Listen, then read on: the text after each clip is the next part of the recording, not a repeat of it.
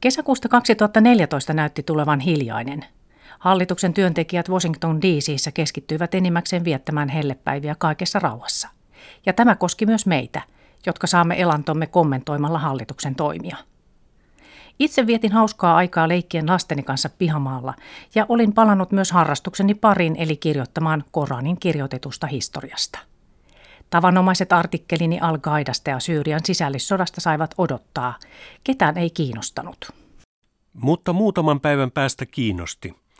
Näin aloitti aivan uunituoreen kirjansa The ISIS Apocalypse William McCants, joka työskentelee amerikkalaisen Brookings-instituutin Yhdysvaltain islamilaisen maailmanosaston johtajana. Mitä siis tapahtui noina kesän 2014 päivinä? Nimellä ISIS tunnettu järjestö, joka oli perustettu vuonna 2006, marssi yli Irakin ja miehitti sen toiseksi suurimman kaupungin Mosulin. Massateloitukset, orjutetut naiset ja ristiinnaulitsemiset seurasivat toisiaan, ja näitä juhlittiin kaapelitelevision uutisissa ja Twitterissä. Eikä tämä makaaberi tanssi ole loppunut sen jälkeen. Mustat liput vedettiin salkoon ja hallituksen rakennukset maalattiin samalla tummalla värillä.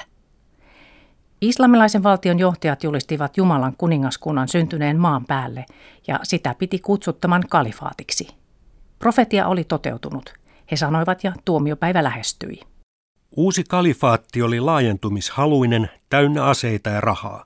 Sen johtajana toimi itsensä kalifiksi valituttanut Ibrahim al-Baghdadi, vuonna 1971 syntynyt irakilainen, vakava henkinen uskonoppinut, joka ryhtyi militantiksi USAn sotajoukkojen vallattua liittoumansa kanssa Irakin vuonna 2003 syrjäytteekseen silloisen presidentin Saddam Husseinin. Nyt uuden kalifaatin alueet ulottuivat Mosulista Syyrian Aleppon laitamille, alueelle, joka Yhdysvalloissa vastaisi matkaa pääkaupunki Washingtonista Clevelandiin, Ohioon. Al-Baghdadin seuraajia oli kymmeniä tuhansia kalifaatin sisällä ja tuhannet muut taputtivat hänelle niin Euroopassa kuin Lähi-idässäkin. Ryhmä uhkasi ylittää jo amerikkalaisten liittolaisten joukot alueella järkyttää maailman energiamarkkinoita ja levittää vallankumousta yli maiden rajojen. Myös hyökkäyksiä Eurooppaan ja Yhdysvaltoihin saattoi olla odotettavissa. Kysymyksiä sateli ilmassa. Kuinka islamilainen valtio oli onnistunut valloittamaan niin paljon maata? Miksi se oli niin brutaali? Miksi näin murhanhimoinen ryhmä väittää tekevänsä Jumalan työtä ja toteuttavansa profetioita? Oliko sillä mitään tekemistä maailman toiseksi levinnemän uskonnon islamin kanssa? Ja minkä uhan se muodostaisi kansainväliselle yhteisölle?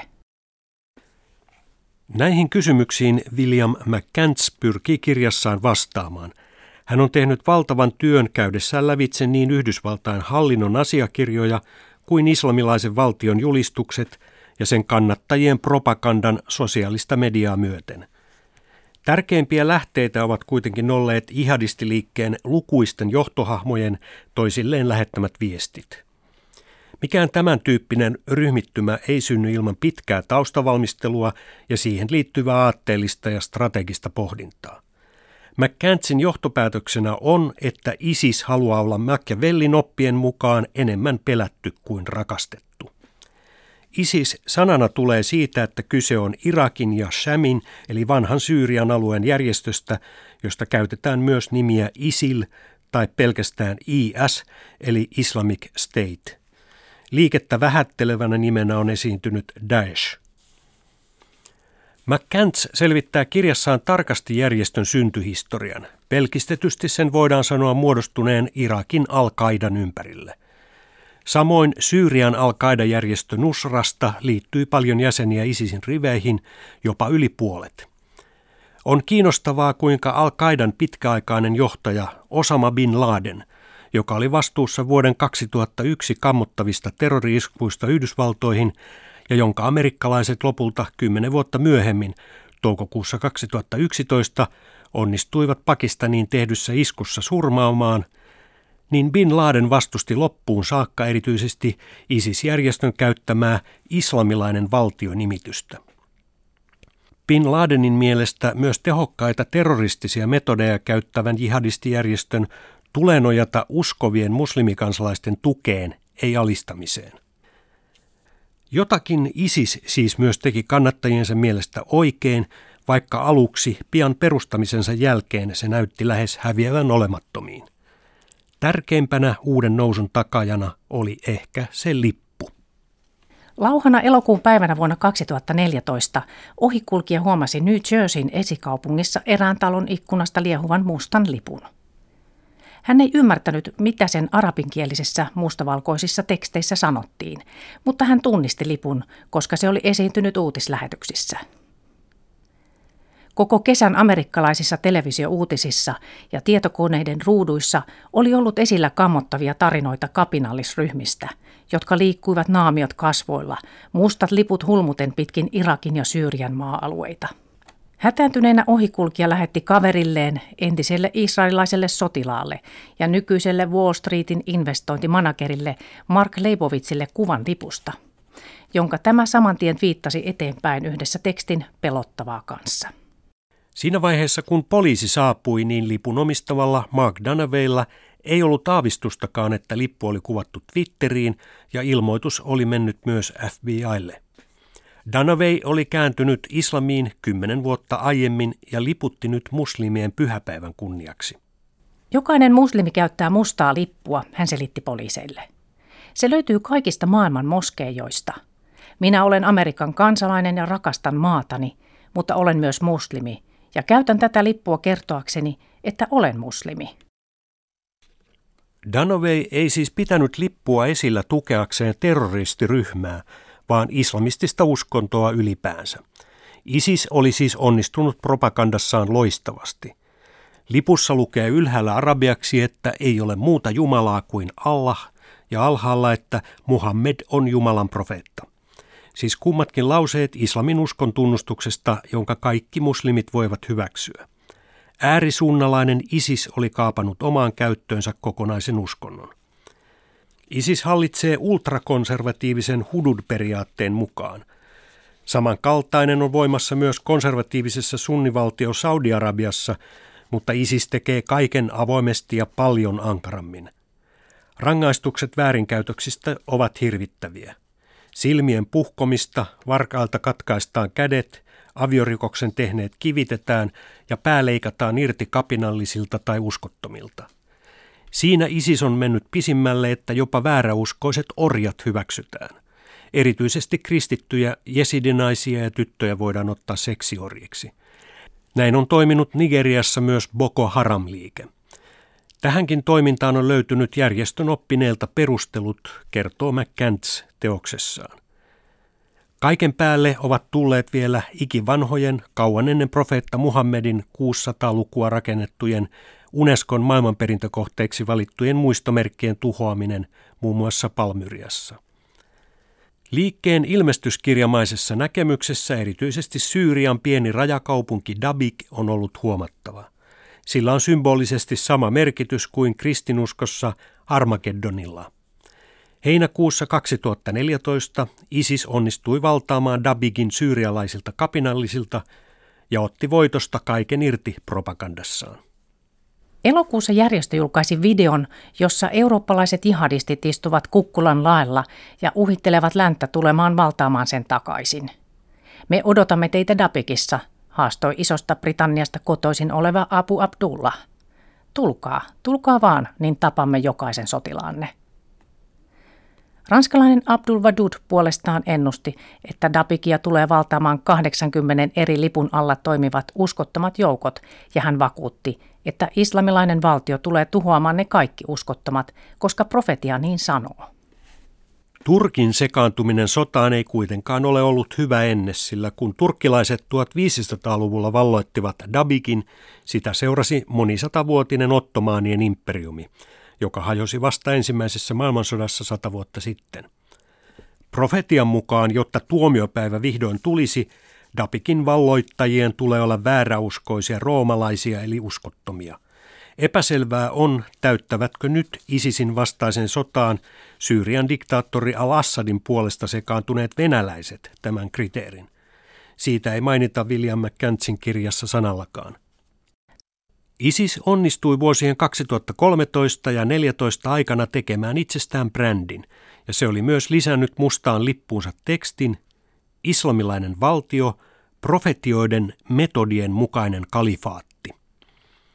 Satiirikot ovat iskeneet tähän ja vastanneet, että baattistien metodien mukainen kalifaatti.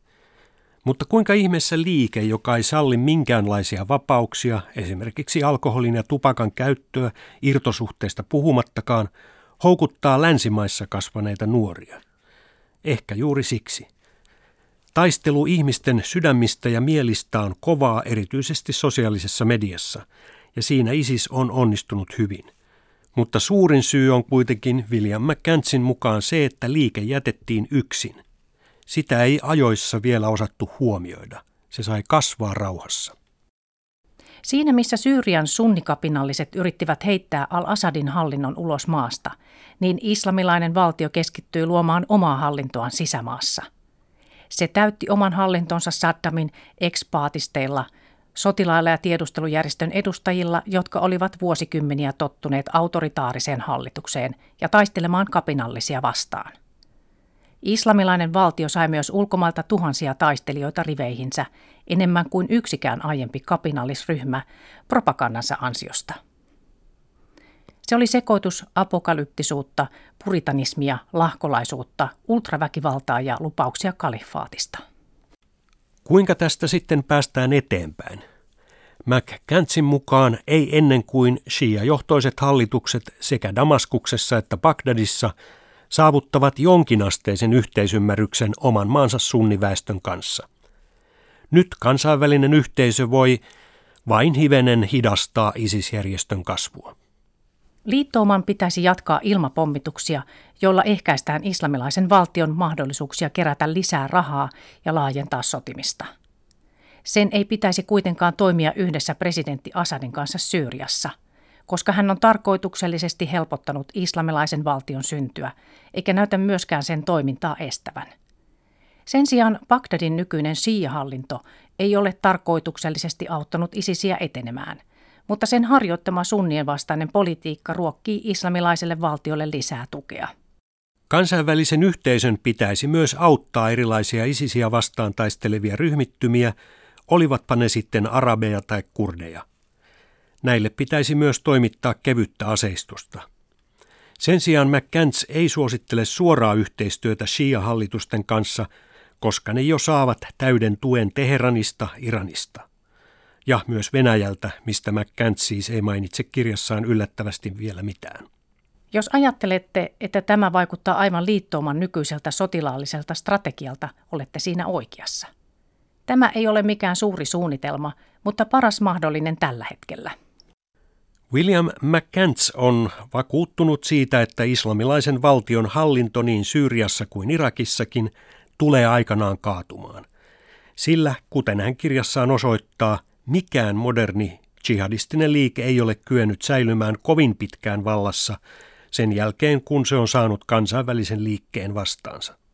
Nykyinen poliittinen tilanne arabimaailmassa osoittaa kuitenkin vääjäämättä sen, että monet jihadistit ovat valmiita seuraamaan islamilaisen valtion käsikirjaa, ja erityisesti tämä näkyy siinä, että erilaisia alueellisia isiksen liittolaisia syntyy eri puolille.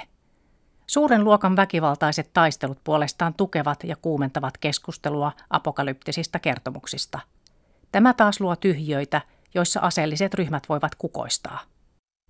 Joka tapauksessa islamilainen valtio on osoittanut, että se voi luoda nykyaikana uuden kalifaatin ja myös sen, että tuomiopäivän julistukset sekä äärimmäinen väkivalta voivat toimia paremmin kuin se, että yritettäisiin muilla keinoin voittaa taistelussa ihmisten sydämet ja mielet oman asian puolelle.